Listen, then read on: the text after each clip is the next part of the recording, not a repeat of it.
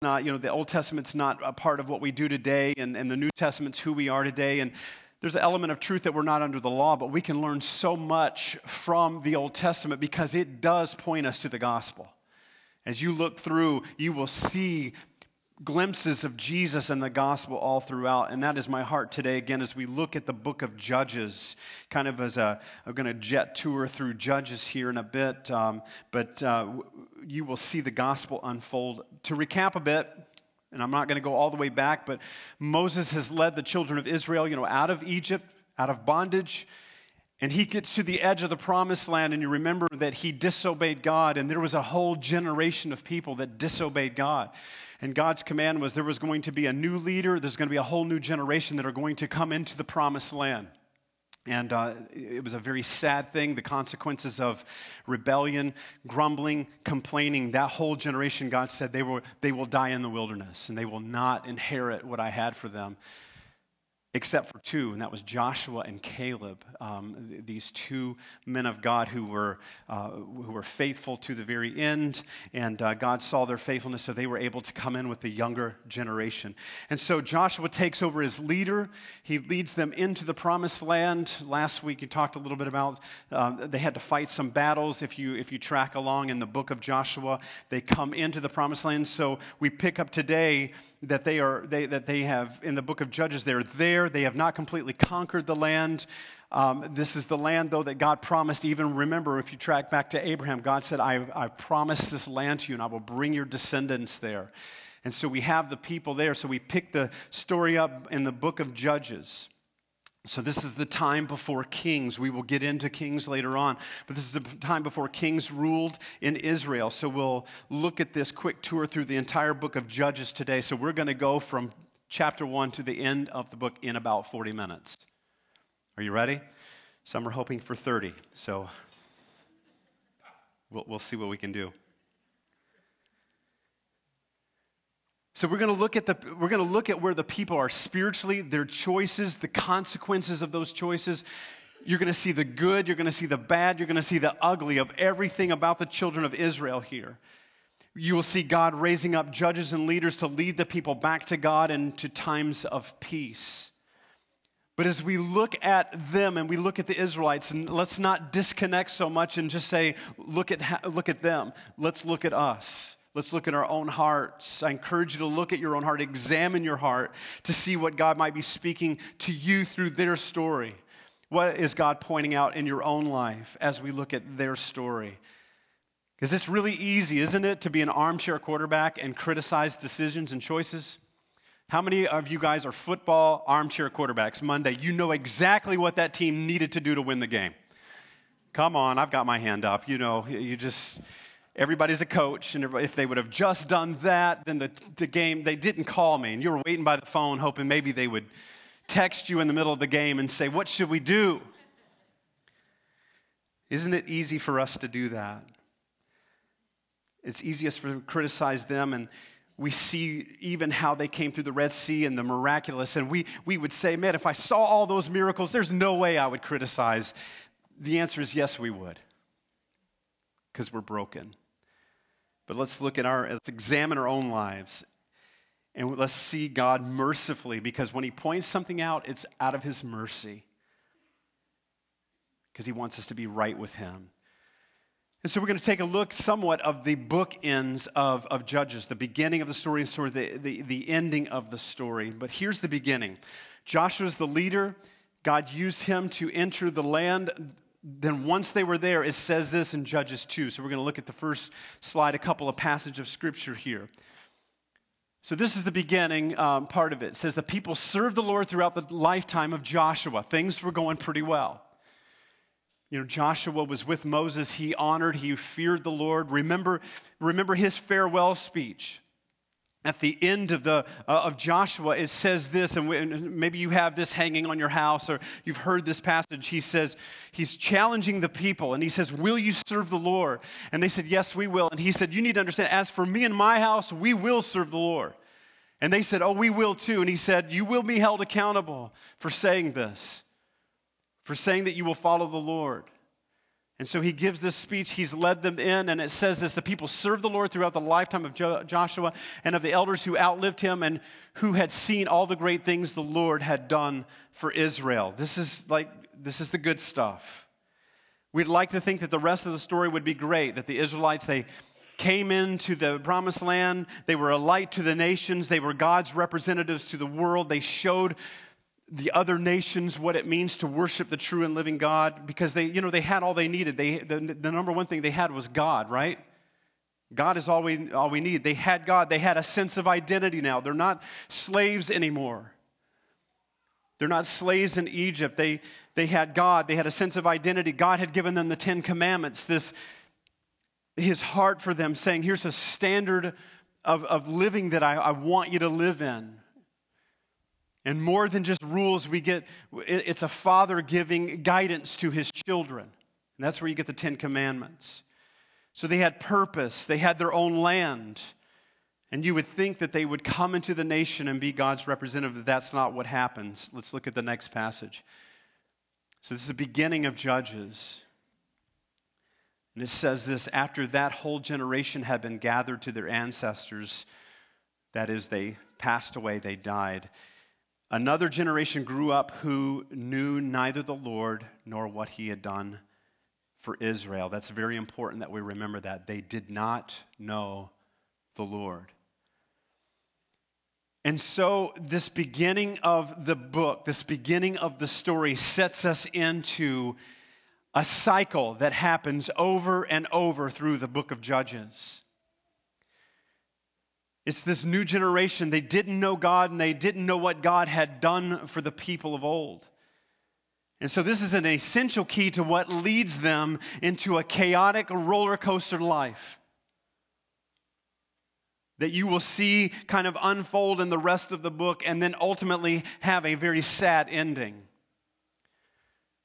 And so, the end of this book is sad, but it doesn't have to be our ending. And that's the good news that we're going to look at later. But this cycle, they did not know God. Now, let me stop there. This is where it was so important. If you look back in Joshua, remember when Joshua, they came across the Jordan River and they did that, those stones of remembrance. Some of you guys know that story. They set up rocks and they said they're going to do this stone of remembrance, the power and the significance of remembering what God had done. He said, because, and God said, I want you to do this because there's going to be a time where you will come here and your children, your grandchildren will be walking along. Maybe you'll be fishing in that river with your grandson. And you go, Grandpa, what, is the, what are those stones all about? And it'd be an opportunity for Grandpa to say, Let me tell you what God did. And this power of remembering what God did this is what happened. In, the sad part of Judges at the beginning is that they did not know God because what happened is there was a generation of people that stopped telling what God had done, or they forgot why they were created. They forgot their purpose. That's why Jesus, at the end of uh, the, the, the, whole Bible in Revelation, he, he writes this letter to the church of Ephesus. What does he say to them? You're going through the motions, but you've left your first love. You've forgotten. You've forgotten why you're a Christian. You've forgotten why you're following Christ. You've forgotten love, that He loves you so much that He died for you, and that we somehow, somehow lose that, the, the, the, the awe and the, the power and the significance of God. We look at the cross as kind of like, eh, yeah, that's what we, the cross, it's Easter, big deal. But do you understand what happened on that day when Jesus died for you? Don't lose the power and the significance and the joy that Jesus loved you and He gave His life for you. Don't forget. And that's what had happened. And the tragic beginning is they forgot. They didn't know God. Because at some point, people stopped talking about God. And so you see them go into this cycle, this pattern, this cycle that repeats itself over and over. We're going to look at the cycle and kind of break down this a little bit. Let's go to the next slide. See, here's the cycle. One, the people are defeated. They get captured by their enemies, so they've gone in the promised land. God says, This is yours if you will obey me, if you will do what I say, if you will walk with me, not just follow rules. Again, they, what kills a heart is to simply just follow rules. Rules are there because we have a loving Father that's given us those rules. And so they've gone in and then they, they are, they're, they're defeated, they're captured by their enemies as a consequence to their rebellion of God. What is that? They've removed God from their lives. We don't need God.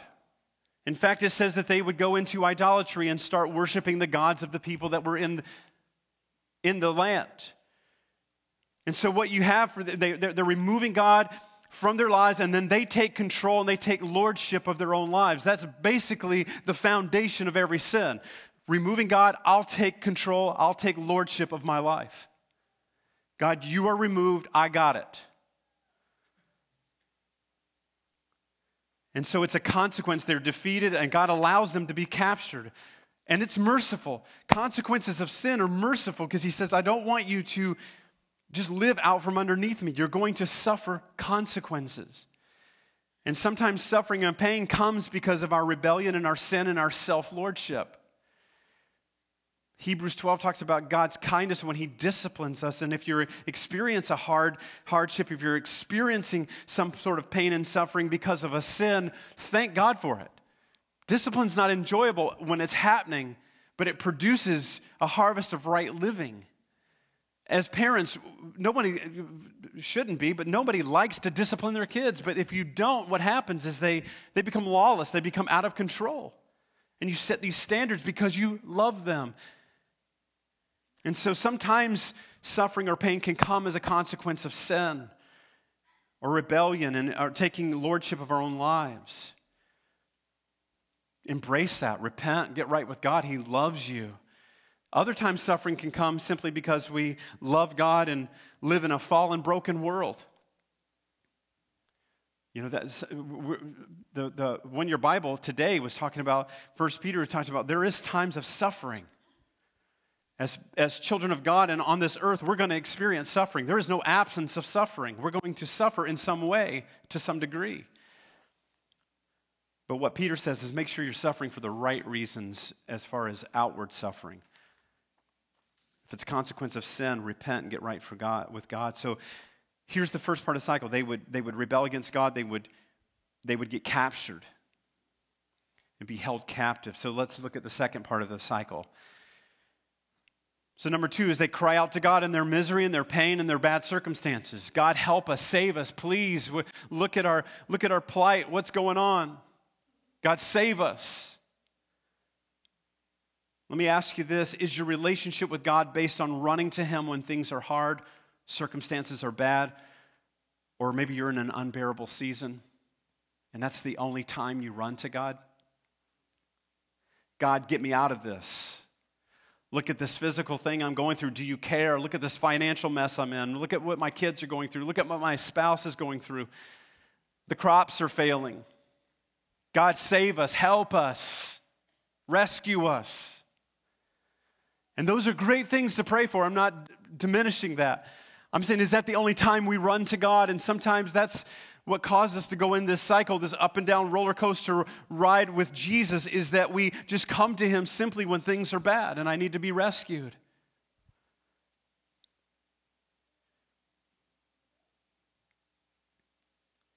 He wants us to run to Him every day. Now, God can use those things to get our attention. But He wants us to walk with Him daily, that we're crying out to Him whether we need something or not. So here's the third step in the cycle, because God is still merciful, isn't He? And you see this play out in the book of Judges. So, number three, God mercifully steps in because he still loves people. In the book, he raises up judges and they come in and they fight against the enemy. They rescue the people, and the land has peace once again, or the Israelites have peace. So again, God still hears, even sometimes when their motives are wrong. And isn't that good news that sometimes when we call out to Him, even with the wrong motive, He hears us? And He's merciful, He's faithful, because He still loves us and desires us. And then, number four, after a period of peace, the people get comfortable again. They go back into their old ways. Things are going good. We don't need God anymore. We've been rescued.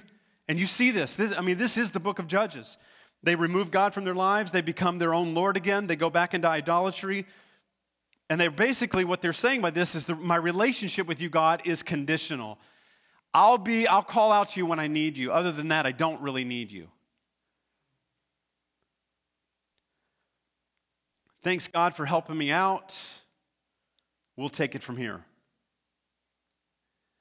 And so they become Lord again, this self lordship, which is a bad place. When you become God of your life, it's not a good place.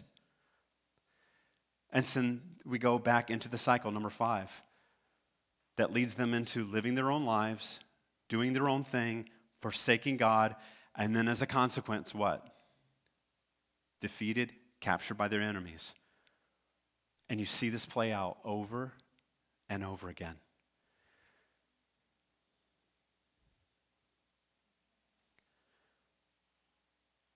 So, why is God, what is, what, what is God speaking to us through this book? What, what would He speak to us today as we look at this cycle and we look at what the Israelites did?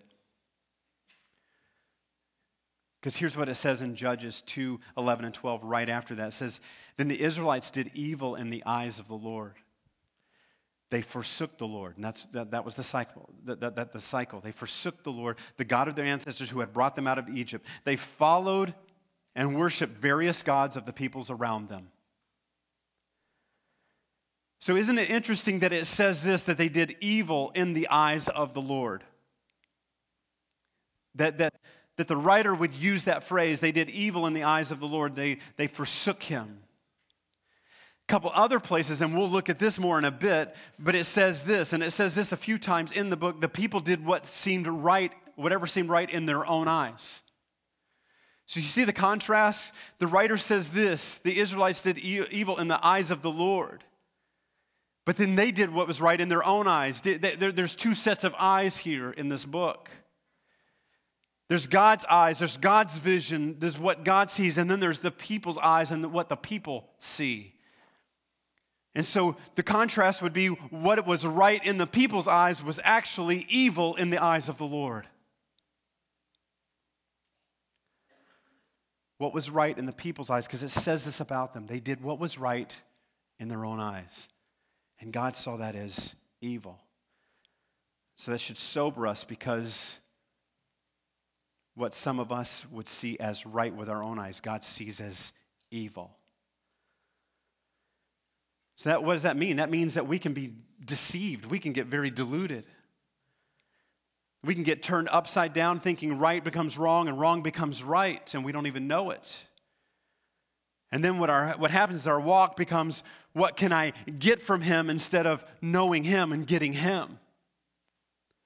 Because no relationships, no human relationship would be successful in that way. If you just had a friendship or your spouse or your parent or your child is to say, I love you for what I can get from you. There's no way that that relationship would ever su- uh, survive. And yet this is what we see is I love God for what he can do for me. And he's saying, I love you and you get me. And yes, there are benefits. Yes, that there are things that we can ask for. I'm not, again, I'm not saying that. There's things that we can implore Him and say, God, come and save. We're commanded to pray and lift up, uh, you know, our requests and make our requests known to God. But we need to get it in the right order. Because what happens again as we look is, is the people, they had forgotten who they were. And we can forget our purpose and our identity and our destiny in Christ. And when you forget that, and when you forget that it's relationship, you will tend to live this up and down roller coaster, chaotic life. And I've said this before, but it bears repeating here that Christianity isn't a religion that helps you learn to be more moral. It's a story of a holy God redeeming us through allowing Jesus, his only son, to be sacrificed for us. And then it's about this God saying, I did that not to make you more moral, but to, get, have, to bridge a relationship between him and us again. And then through that, we get a God every day to love and to worship and to surrender to. And so that we don't have to have that pressure of lordship and control of our own lives, we give it to Him. And there is, the pressure's off then. It's like, I don't want to lord my own life. They didn't know God. Again, that, uh, uh, this is so telling and reveals of why they lived and how they lived through this entire book. They didn't know God. They didn't truly know Him. And this is God's desire for us is that we know him and love him and receive his love and then give that love to others. I think we can overcomplicate it. That's why I love having the children up here to remind us that we don't have to overcomplicate this. So the question is do you really know God today? Would you consider your relationship with Christ as a surrendered life, or do you live somewhat of that chaotic, cycled life, living from crisis to crisis, crying out to God when you need something? Life is frustrating, and you kind of need Him to, to rescue you, and then you, He does, or, or maybe doesn't the way you want Him to, and then you kind of move on and you start doing your own thing again? Do you really know God? Because I, I lived that life. I understand that life. And what it leads to is it leads to a lifeless, passionless, religious walk. And then, and, and, and ultimately, it can cause you to just fall away altogether because you, you, you know, you're just, you're in it for the wrong reasons.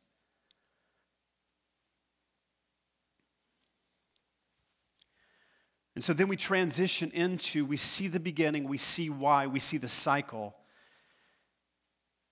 And I want to look a little bit here as we flow into somewhat of uh, where I'm going to begin to end this thing. There might be three or four endings, you never know. But uh, we're going to look at the judges. I'm going to briefly touch in on the judges because all of these judges, when you see this many judges, this is that many times the cycle plays out that I just talked about. The cycle plays over and over, and God uses these judges. And so we're going to look at these judges, how God raised them up, what we can learn from their lives, and then also what is God speaking into our story from their story. And so they're in captivity, they cry out. The first judge is Othniel. We're going to look at the judges. Othniel. This is Caleb's little brother. And what you're going to see with all these judges is God uses different types of people. Um, I, I, I one time met with this guy, and he asked me this question. And he's one of the, he was, he was what they consider like a type A leadership kind of grab the bull by the horns, you know, and you're knocking people out of the way to lead. And he, he was asking me this. He said, Do you think that leaders are born or are they made? Have you ever thought about that? Are leaders born or are they made? Because some people might be born with kind of a leadership kind of calling on their life. Some people maybe can be made into a leader. You train them and they go through different things and and so he asked me this question. I kind of just rehearsed it in my mind. And then I started thinking about the Bible. And I started thinking about all the different types of people that God uses leaders, especially in this book. And so my answer to him was kind of perplexing to him. I said, I don't think it, I, I, it's neither. I don't think they're born or made, as far, as far as we're talking about spiritually. I said, I think God is the one who promotes leaders and makes leaders. And you'll see that play out, and you'll see that there's an element and a call in our lives as well. And God uses broken people to lead. Othniel was Caleb's little brother. He seemed to be a natural choice for a judge, being the first judge. He was kind of a classic leader. I mean, his big brother is Caleb. I mean, that's, that's, he's already in a big hitting family right there. Caleb was one of the main guys that came into the promised land. And so his name, Othniel, means lion of God. So, I mean, his name is just like Othniel, lion of God. You know, this guy seems to be a natural leader. From what we can tell, he did a pretty good job. There was really not a lot said about him, but what, from what we can tell, he did a pretty good job. So, kind of that natural leader that everybody would look and go, that, that's probably the guy. Then we go into Ehud, is the next judge in line. Call him Lefty. Because it's interesting, the Bible mentions that he's left handed. And I, I'm, I'm, you know, I'm, I'm one of those that the Bible doesn't give us things just for trivial matters. There's a reason why it tells us that he's left handed. If you look, when you're reading the Bible, I encourage you to dig into a little deeper of why we're told certain things. Have you ever read something and go, why, why do they have to mention that? You know, why do we need to know that he's left handed? Well, there is a reason because, all right, how many are left handed here today? Lefties. Quite a minority. Wow, not a lot of lefties. Today, we understand that being a lefty is more normal, but evidently not as normal here. but back then, it was a little suspect. It is actually considered a flaw because right handedness is, is, is authoritative. If you track along with biblical things, right hand, when they would bless with the right hand, there was something authoritative with the right hand. So, being a left handed person was considered a flaw or a weakness. And I think God used this guy to make a statement to us. Because most of us feel maybe that way about ourselves, that we're flawed. God couldn't use me because of making whatever reason you got. God's not impressed with those reasons. Like we're missing something. But if you read his story, God uses Ehud to deliver the people just as he did Othniel, the lion of God. And I love the story because so many of us think that maybe God can't use us for some reason or another. Maybe we don't have the right education or the right experiences or the right personality. Or like Moses, I don't speak well. And God would say, What? Oh, you're right, you don't speak well. He doesn't, he's not impressed with our excuses. What does he say to Moses? Who gave you your tongue? I can use you, it doesn't matter. We think that maybe we're too old. God's done with me. I'm on the shelf and I'll wait till I, I die to be with Jesus. If you're here, and I'm almost afraid to say what's considered old because people give you that look. If you're 65 and older, we'll just go with the normal age. God's not done with you yet. Until you are with Him in glory, God's not done with you yet. You have a purpose and a plan. Maybe you feel like you're too young. What did Jesus, what did God say to Jeremiah? Do not say that you're too young. Any number of things that we can figure out that is a flaw. There's a reason why we're told this guy's left handed because he could have said, Well, you know, I'm kind of a flaw, I'm weak. God wouldn't want to use me. And God says, Your flaws don't matter. I made you, and I've put a purpose on your life. In fact, God can use even our weakness, our brokenness, where we become wounded healers, even our past, those things that are dictating of our past, abuse, addiction, all number of things. God can redeem that and make you a wounded healer for his glory. So the next judge was Shamgar. I love these names. If you're thinking of baby names, there's, there's a few good ones in here. Shamgar, we call him the two sentence guy. That's what I call him because he's somewhat a hidden leader. And I was talking to, to, uh, to, Taylor about this, and Taylor goes, That was a pretty awesome two sentences, though. He says he killed 600 Philistines with an ox goad. That's awesome. But he's somewhat of a hidden leader. We don't have a lot of history on him. He's just two sentence guy. But a lot of times we tend to think that the most significant way to be used to be, by, to be used by God is to be seen and out front. You need to be Caleb's little brother. You need to be preaching. You need to be up on stage. That is not right in the kingdom of God. Our serving of God in the quiet and the hiddenness God sees. Because we're not about culture, about rushing to the front of the line and being seen of men. In fact, Jesus said, run from that. That's why Jesus washed feet as an example. It says, this is this is why I came. I came hidden. I was hidden. I washed feet. I became a servant. That's what the example you should take. It's not about being up front. In your hiddenness, God sees. Be faithful. That's what He desires. No matter what you do, God sees, even if you're a two sentence guy. Deborah came next. She's the next judge. Now, the cultural implications we all know. She's a woman in that day and age, I mean, it was women were not to be leaders. They were pushed aside, but here God God is making a statement that he can use whoever he wants. A woman becomes a judge of Israel. Remember she goes to her, her uh, it's a guy named Barak And he's kind of who God is looking at. And, and he asked Deborah to come along. She was a prophetess. She gave words of the Lord to people. And Barak says, You know, I want you to come along with me to fight the enemies. And she said, Well, you need to know if you're choosing me, then a woman is going to be raised up and is going to be seen in the, in the great victory. And actually, God used a very hidden woman to kill the enemy. It's a pretty graphic story. She drove a tent peg through his temple. And then she sings a song about it, which I always think is hilarious. You ever read that? And it's a song. This is the song of Deborah, and part of it, and she drove a temple, you know, drove a tent peg through his head. I'm like, you're not teaching the little kids that song. Skip that verse. a cheerful song of Deborah. But again, God's looking for faithfulness, and He can raise up whoever He wants. The next judge is Gideon, who is probably somewhat more popular. We've heard a lot of stories about him. Gideon is an unlikely leader. He's fearful, he's timid. He is not a type A. He is not a guy that everyone would look at and say, I think he's the guy. He would be the last person on everyone's list. It's like if we've run out of everyone else, he'll do because he's the last one. I mean, on the, you know, in the kickball game, you're not picking Gideon for your team. You know, he's the last guy up against the wall, you know, and it's like, you know, and he just knows he's going to be last every time.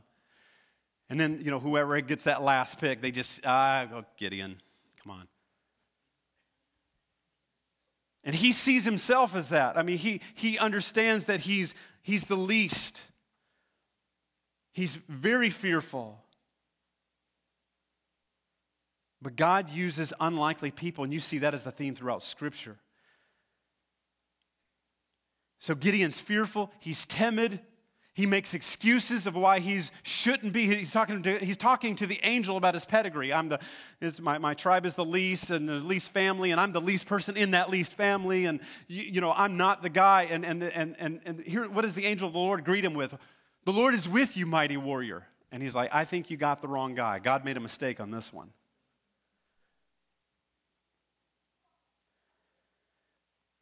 So, what does God do with this fearful leader? He puts him in the most fearful setup. I love that.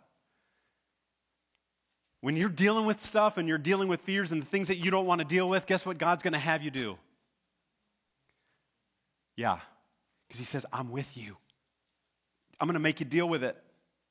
So God puts him in the most fearful setup. He cuts the army down from 32,000 to 300. Now, again, that can seem significant already, but you know what? With the 32,000, they were already outmanned incredibly. And so he goes 32,000 to 300, says no weapons, trumpets and pots. Go surround the enemy, blast the trumpets, shatter the pots, and watch what happens. And here's this fearful, timid leader going, You got to be kidding me. I mean, in fact, he asked God, he said, you know, can I put, that's where we get the fleece, you know, you put a fleece out before God. That's Gideon. Well, you know, can you, can you show me a little something? I need to know. I mean, because if we jump into this thing and we're dead, 300 guys surrounding a whole army, we're going to shatter them, and then all the enemy's going to go, you know, to like 5,000 to 1 at that point. We're in trouble. So God does something completely ridiculous, seemingly, because he wants us to trust him. And he uses Gideon, an unlikely leader. And the next judge is Jephthah. Here's another unlikely leader. We have this guy's story. He's the son of a prostitute. He's got a sordid past. He's a guy that people would, you know, not just Gideon where he's fearful and timid. He's a guy that just people would say, I don't even want him to be leader, even if he's the last guy. But God is a redeemer of our past. Believe that. That is the good news of the gospel.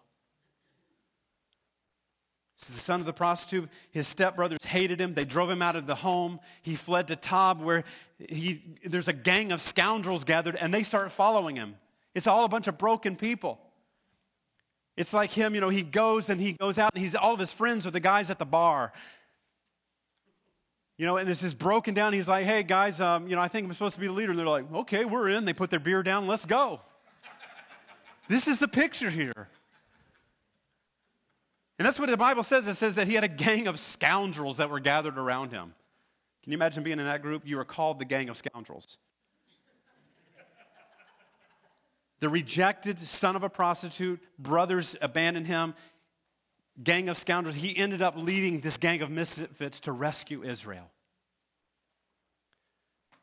I think it somewhat sounds like the disciples that Jesus chose. A little bit of a, that's a group, wasn't it? Misfits.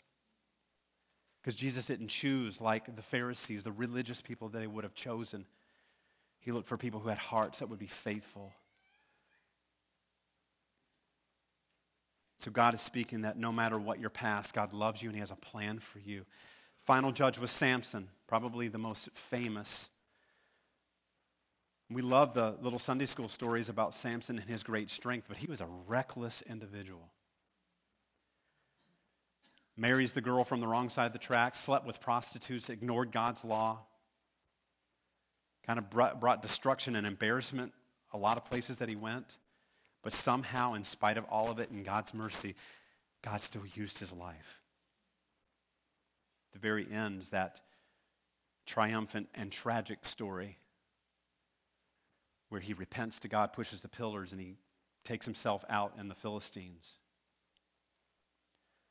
And his story once again reveals that God is merciful and desires to rescue us from our sins, rescue us from ourselves, rescue us from the lordship of our own lives, and use us for his glory. And so, what do we learn from the lives of these people? They were broken down people that God used. A lot of them were a mess, as you see. I didn't get into all their stories. I mean, we could look at each individual guy and and probably preach a sermon on that. We see them as heroes in Sunday school, but what we don't look is they were deeply stained. Love Samson's strength, but he had some major lust and sexual problems. You got to also learn that they didn't all end well. And as good as human leaders as they were, they were broken and they were flawed, and they themselves still needed something. In our own leadership and God using us, let's be very careful to understand that we must point people to Christ and not ourselves. That's, that's one of the flaws of we, we, we, we, we long to be noticed. We long to be loved. We long to be desired. And that's part of it is, is God putting that in us to ultimately help people to desire Him, to see His, his work in our lives. But we got to be careful that we don't just point people to us because we're broken and we're flawed, but we need to po- point people to the work of Christ in us.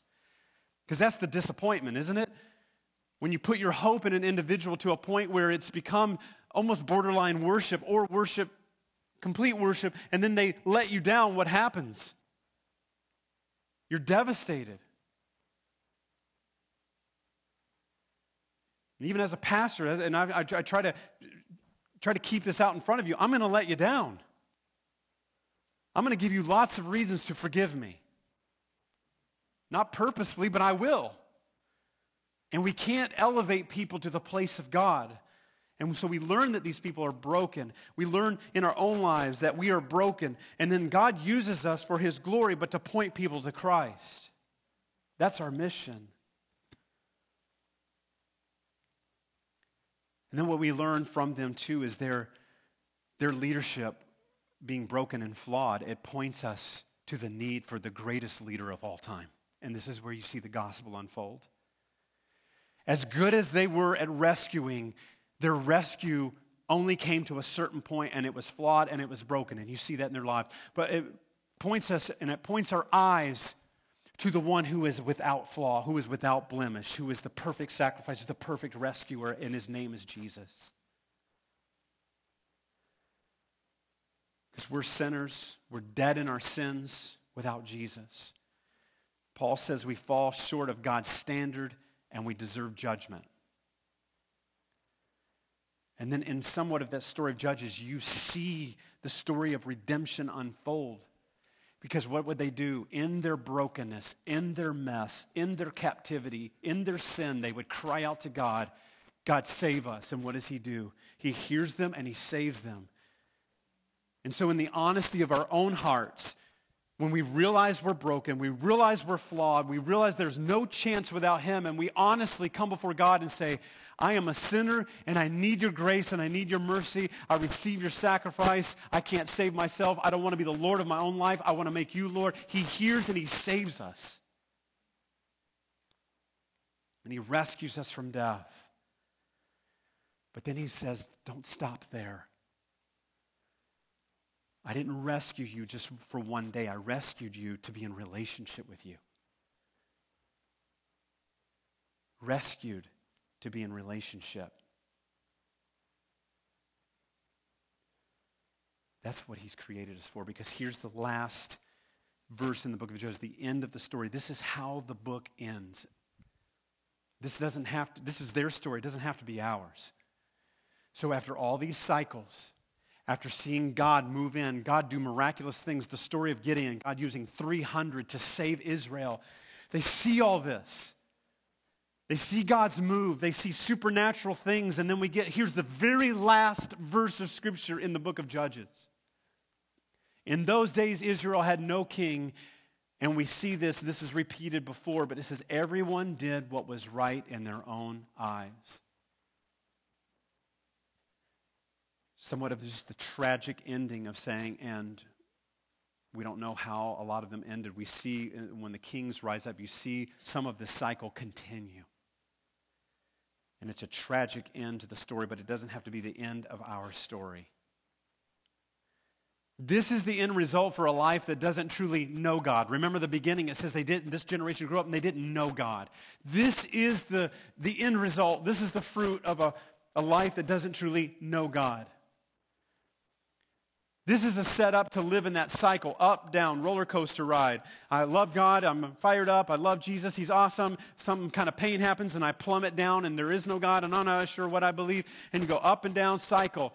Rebellion, go into hard circumstances. God, I need you. And he rescues and then I don't need you. It, over and over. It's a chaotic life that God didn't create us for.